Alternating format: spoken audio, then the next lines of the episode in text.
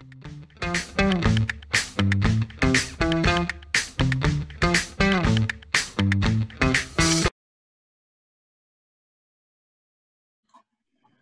everyone. This is JJ Hornblass, and welcome to the Roadmap from Auto Finance News. Since 1996, the nation's leading newsletter on automotive lending and leasing. Thank you so much for joining us. This is the weekly wrap for what's happening in auto finance uh, during the week of September 28th, 2020.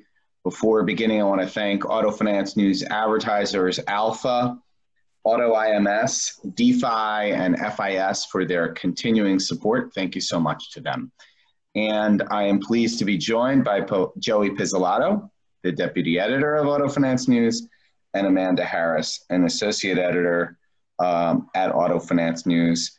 Um, welcome to both of you. It is Friday, October 2nd, 2020. This week, President Trump and his wife Melania tested positive for COVID 19.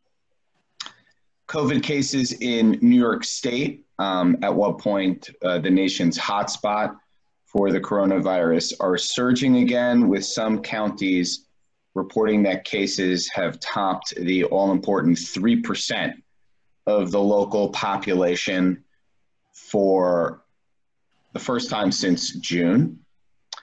House Republicans uh, earlier this morning, meeting in the middle of the night, passed a $3 trillion tax cut and spending bill aimed at addressing the devastating economic fallout from the coronavirus outbreak.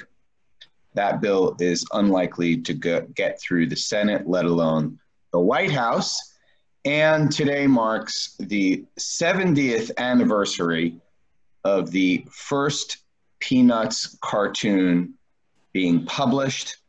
I wonder what Charlie Brown would say about our current state of affairs. But to the auto finance industry's current state of affairs, um, there was uh, news this morning around uh, expectations for post COVID demand uh, for both vehicles and auto finance. Um, so, how was this pent up demand uh, quantified, and um, and what does it say about the current market?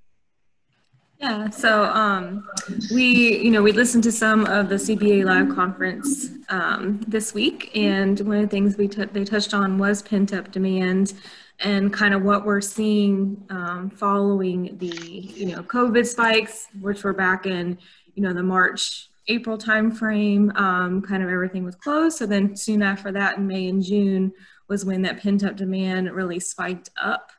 Um, so we're we're starting now to see things kind of normalize a little bit. Um, we did see you know pretty high retail sales, about one million units in May and June um, compared to about 686,000 units in March and 710,000 units in April. So that just kind of gives you some basis for how much it really jumped up um, in May and June. A lot of that was because you know people couldn't really buy cars uh, a couple months before that. So obviously the people who wanted cars, that demand was going to go up uh, during those time. Uh, now we're starting to see it kind of normalize um, and may even actually be below year over year um, where it was last year. Um, so I think now we're starting to get a clearer picture of, you know, where that demand's actually going to fall um, coming off of those spikes in with the pandemic.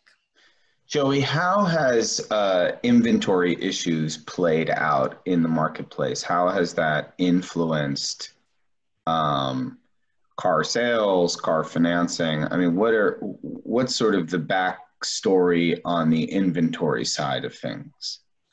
So you know, um, kind of on the heels of um, April and May, um, April mostly, um, when all the production closed, uh, we ha- saw a um, inventory squeeze in the new vehicle market, and that has sort of trickled down to the used vehicle market. Um, you see a lot more consumers turning to the used vehicle market who wanted to go and purchase a car during the pandemic. but you know now, now the used used market is also kind of seeing um, a little bit of an inventory challenge. Um, I believe it's it's segmented into certain regions. So, um, for example, Maine is having a really hard time. Obviously, not a huge market for auto finance or the car market, but um, I believe different areas of the country are experiencing it a little bit differently. Um, that coupled with, um, you know, rising uh, or three months of record used vehicle prices um, also could potentially be, um, you know, putting up a affordability concern.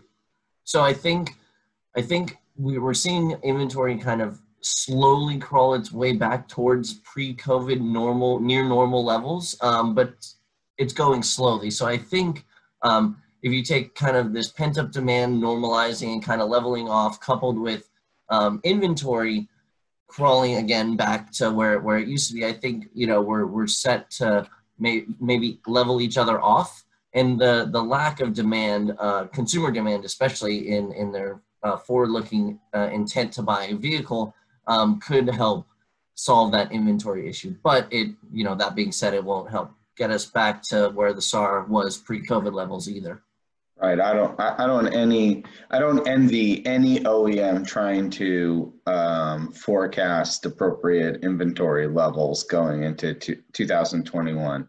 Uh, very difficult. There was a note. Um, there was a mention that I saw uh, regarding an expectation around delinquency rates that will finally start to see industry-wide delinquency rates uh, uptick in September. Um, uh, it, you know, was there a sense for how significant that might be, or are we talking about uh, minor levels? You know, I think it's. it's oh, go ahead, Amanda. I was going to say, I think it's you know still kind of to be seen on how much those will actually change. Um, but I think that sentiment's really that September will kind of give us um, a better idea because that's when you know all the programs have really ended. The health programs we haven't had another round of stimulus. A lot of the unemployment benefits are starting to end. Uh, so kind of you know the same thing we've been talking about for a while with this is going to start really showing what's really going on um, because we don't have those customers kind of being propped up in ways that they wouldn't normally be uh, so now we're going to start seeing the true delinquency rates coming out. Um, but I, I, don't know that we know exactly how much this will be yet because a lot of those programs are have just started to end, and obviously we know the numbers um, will be coming out kind of like a month behind of, of where they'll actually be to when they're reported. Um, so I think we'll, we'll start seeing that in the next month or so. Yeah, just to tack on to what Amanda was saying, you know, the inclination is that, you know, when September's numbers are released sometime this month, um, you know, we will start seeing an uptick. Um, my inclination uh, personally is that, you know, I don't think it's, I think we're going to see an uptick, but I don't think it's going to be that high. You know, the subprime lenders that we've talked to, um, you know, in the past week, month, um, they're all kind of showing strong portfolio performance in terms of, you know, um, loan modifications have leveled out um, back to near normals for in some cases. Um, they're slightly under what they were in pre-COVID levels. I believe uh, Global Lending Services um, was seeing that last month. Um, and other subprime lenders, uh, CPS, great portfolio performance for their 2Q or Q2 earnings. So I'm, I'm not sure how high that they will, will go, to, to be frank. But Joey, how is that the case when you have unemployment, the unemployment rate that came out this morning was you know seven nine. How, I, how is it possible? I, I I know it's it's it's it's hard to wrap your head around. And, and one thing that you know, um, I talked with um, the president of CIG Financial. They're a small uh, subprime lender out of uh, California. They're based in California, but they're in like 18 states. And you know, one thing, um, one thing he pointed pointed to was sub the subprime consumer is a resilient consumer, and you know, you kind of hate to say it, but one, one of the points that has been brought up multiple times um, to with executives that I've talked to is subprime consumers, for the most part, are constantly living in a quote unquote recessionary economy. So hmm. just by kind of the sheer nature of you know their, I guess economic position, if you wanted to call it that, you know they're very excuse me they're you know they're they're sort of equipped to to kind of deal with with this.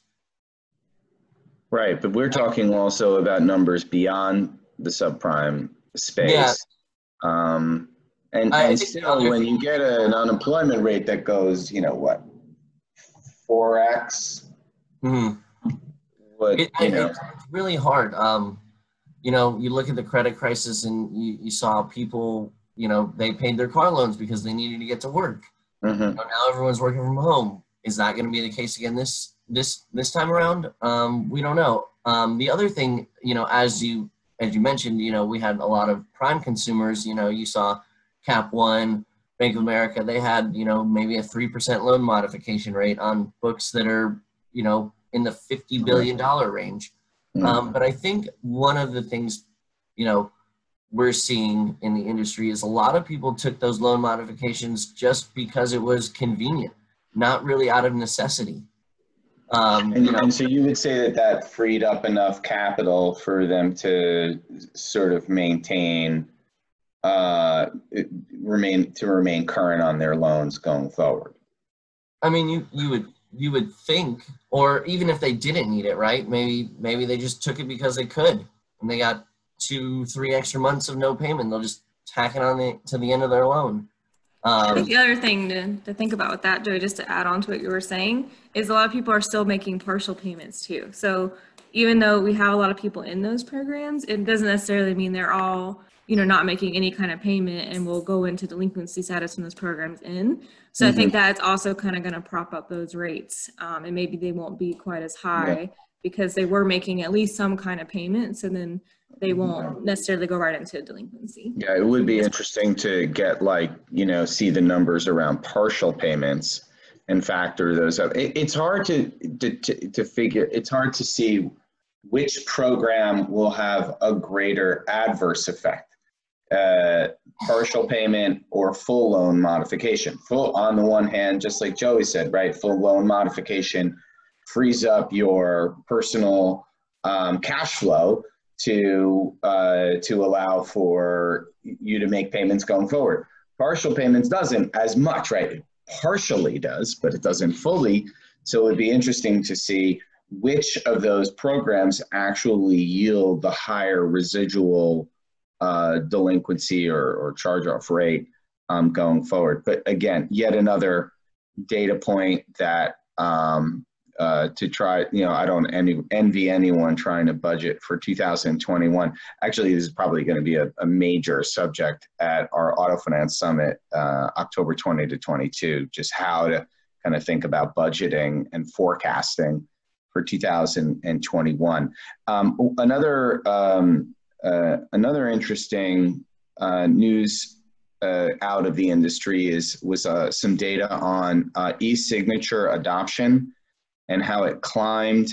Uh, it has climbed during COVID.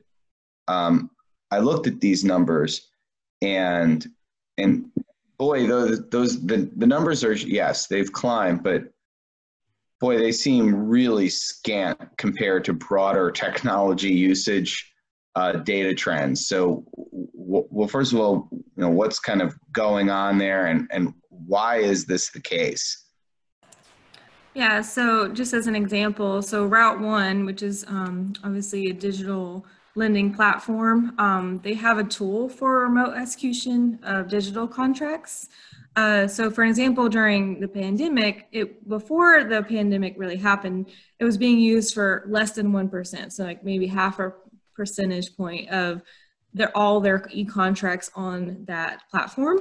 Um, and that was at the beginning of the year. But in April, that shot up to about 5% of contracts were being on the platform were being used with that tool um, that allows for the remote execution uh, digitally. And so that obviously jumped up. It's now settled to about 3%. Um, so they did see a little bit of a spike there um, because of the pandemic. And that's obviously maybe more people now know that's an option. Um, we're kind of seeing that more and more. You know, they kind of realize that those things are an option to them and that they work well. So a little bit more of uh, an adoption there. Um, but to your point, obviously that's not still a huge number.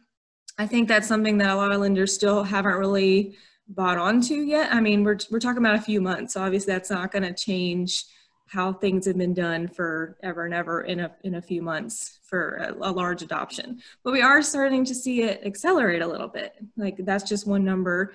Um, they also saw the number of lenders. Amanda, you're so glass half full. yeah.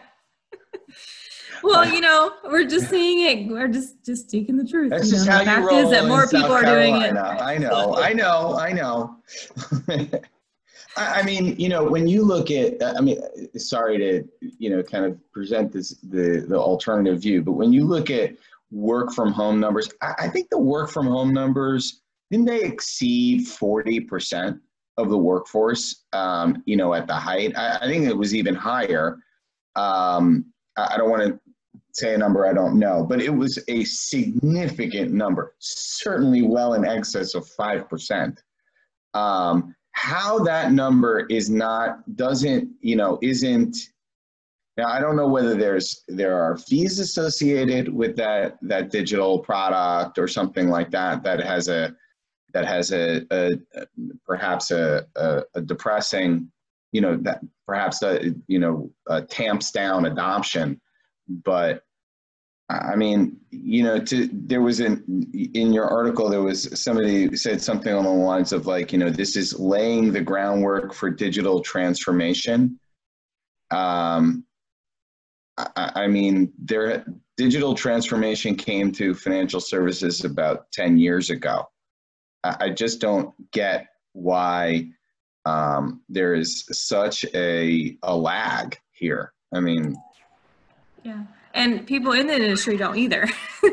so to your point, you know, it's really the, you know, I think it comes down to it's a lot of the legacy, you know, kind of dealerships and lenders and the people who have really like clung to this idea of in person is still, you know, the way to go and and you know digital they kind of were forced to do a little bit of it during the pandemic but to your point i don't think it's you know we're not seeing this huge shift right now um where it's mainly the stories really or like you know the trends really that more and more people are kind of seeing that as maybe an option down the road and it might change from you know a 20 year thing to maybe a 10 year thing. You know they're they're just seeing it more and more but no i don't think it's going to just switch everything over within the next few months just because the pandemic kind of made them have to do a little more of it. Um, but we are seeing more and more of this kind of e-sign happening um, you know, we saw lenders, more lenders jump on to the RouteOne platform during that. Uh, they went to like 80 from 28, so that there is, you know, some um, some more adoption happening there. But it's you know, it's the legacy way of doing things. People don't like to change very much if they don't have to. So, you know, take a while. I wonder, um, and I don't have any like hard data, so take this, you know, for what it's worth on at its face. Um, sure. But I wonder how much of this is um, you know, kind of held back by consumer um, preferences, right? Um, Amanda, in, in your article, it said, you know, the, you know, there's 80, 80 lenders on RouteOne's platform that have the opportunity or give consumers the opportunity to, to digitally sign those contracts, um, which is like 95% of, of e-contracts that go through. Um, but your conversion rate on actual e e-signatures is at um, what five percent? That's what it was. So at the peak. At the peak. So, you know, there the disc and we know lenders are are have moved to offer this. We know VW Credit has has signed on with CDK Global during the pandemic. Uh, we know Wells Fargo has really pushed their um, e-signing capabilities during the pandemic. So I wonder how much this is um, kind of a gap either at the dealership level or even the consumer level like i'm not comfortable signing you know this document for this $50000 car that i'm about to purchase online um, you know maybe they just want to do that maybe they're comfortable um, you know going to the dealership just to do that so that's definitely something i think we need to look into more um, and to figure out like where where that where that gap lies and why I, I do have a theory Great. Yeah. Hit me.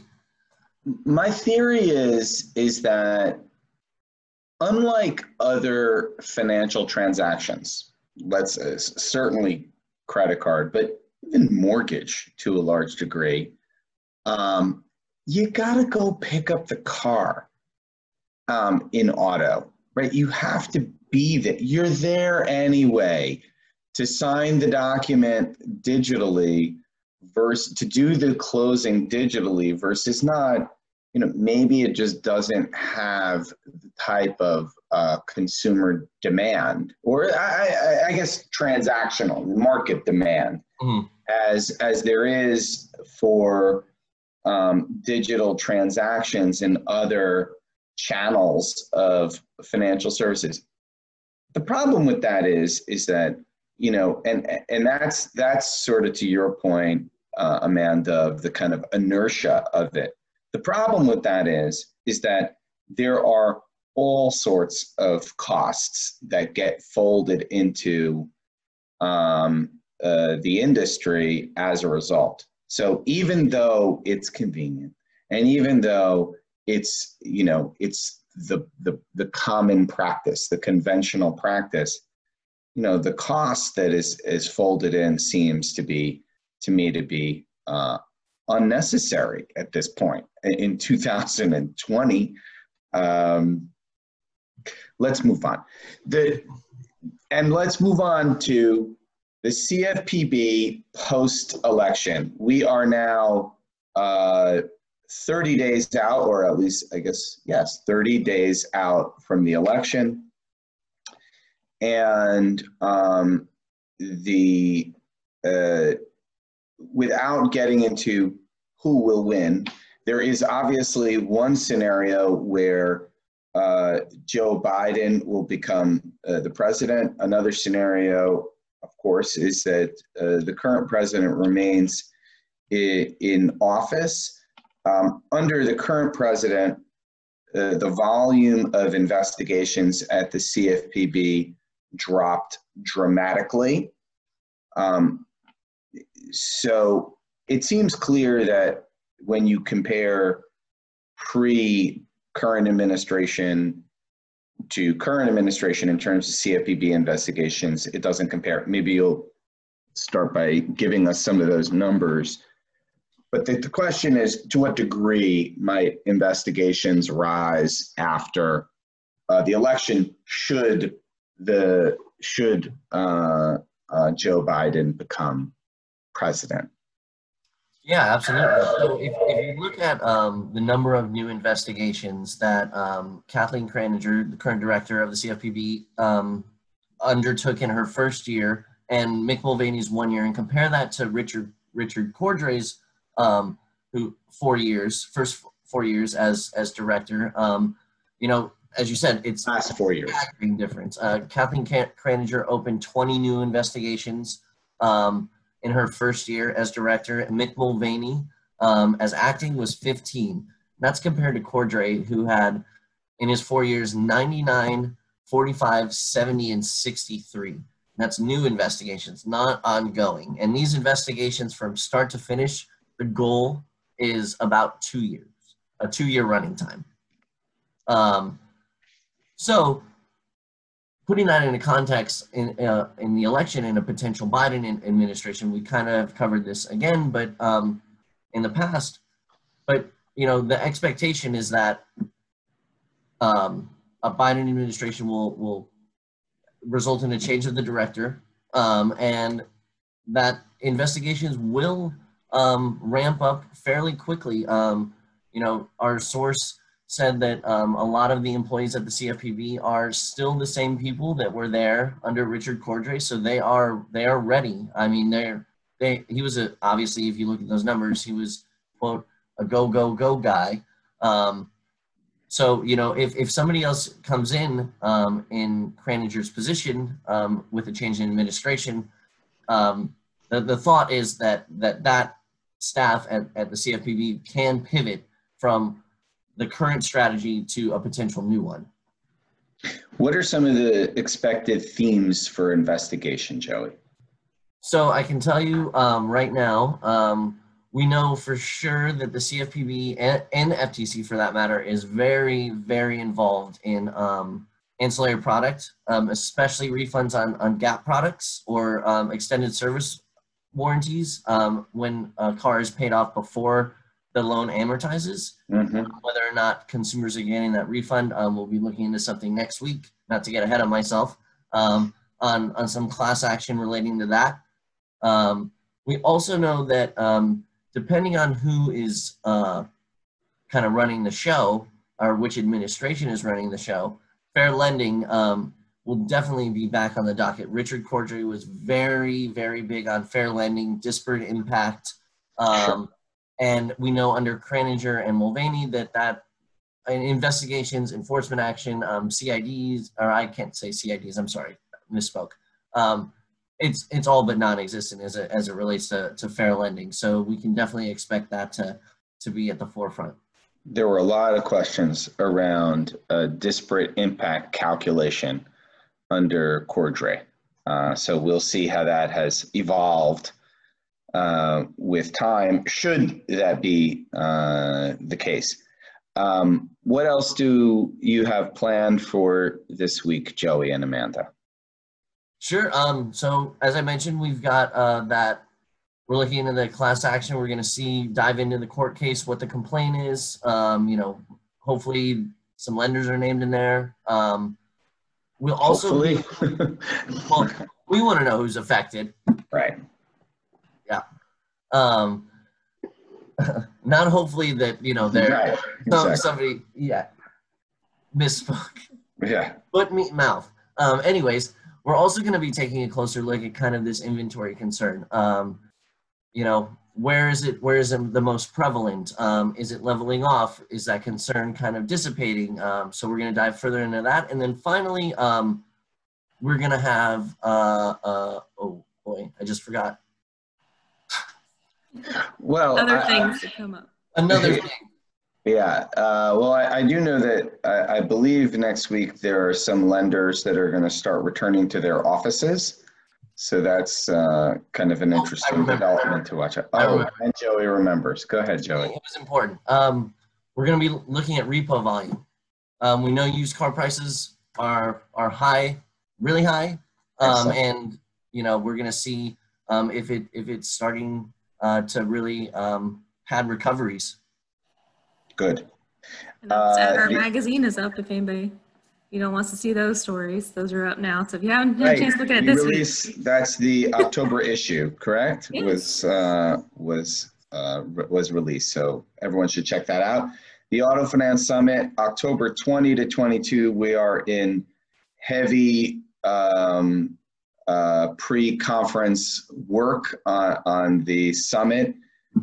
There are more than 500 lenders that are now registered uh, for the summit and uh, I, I believe that's the most ever. So we are very much looking forward to an exceptional event.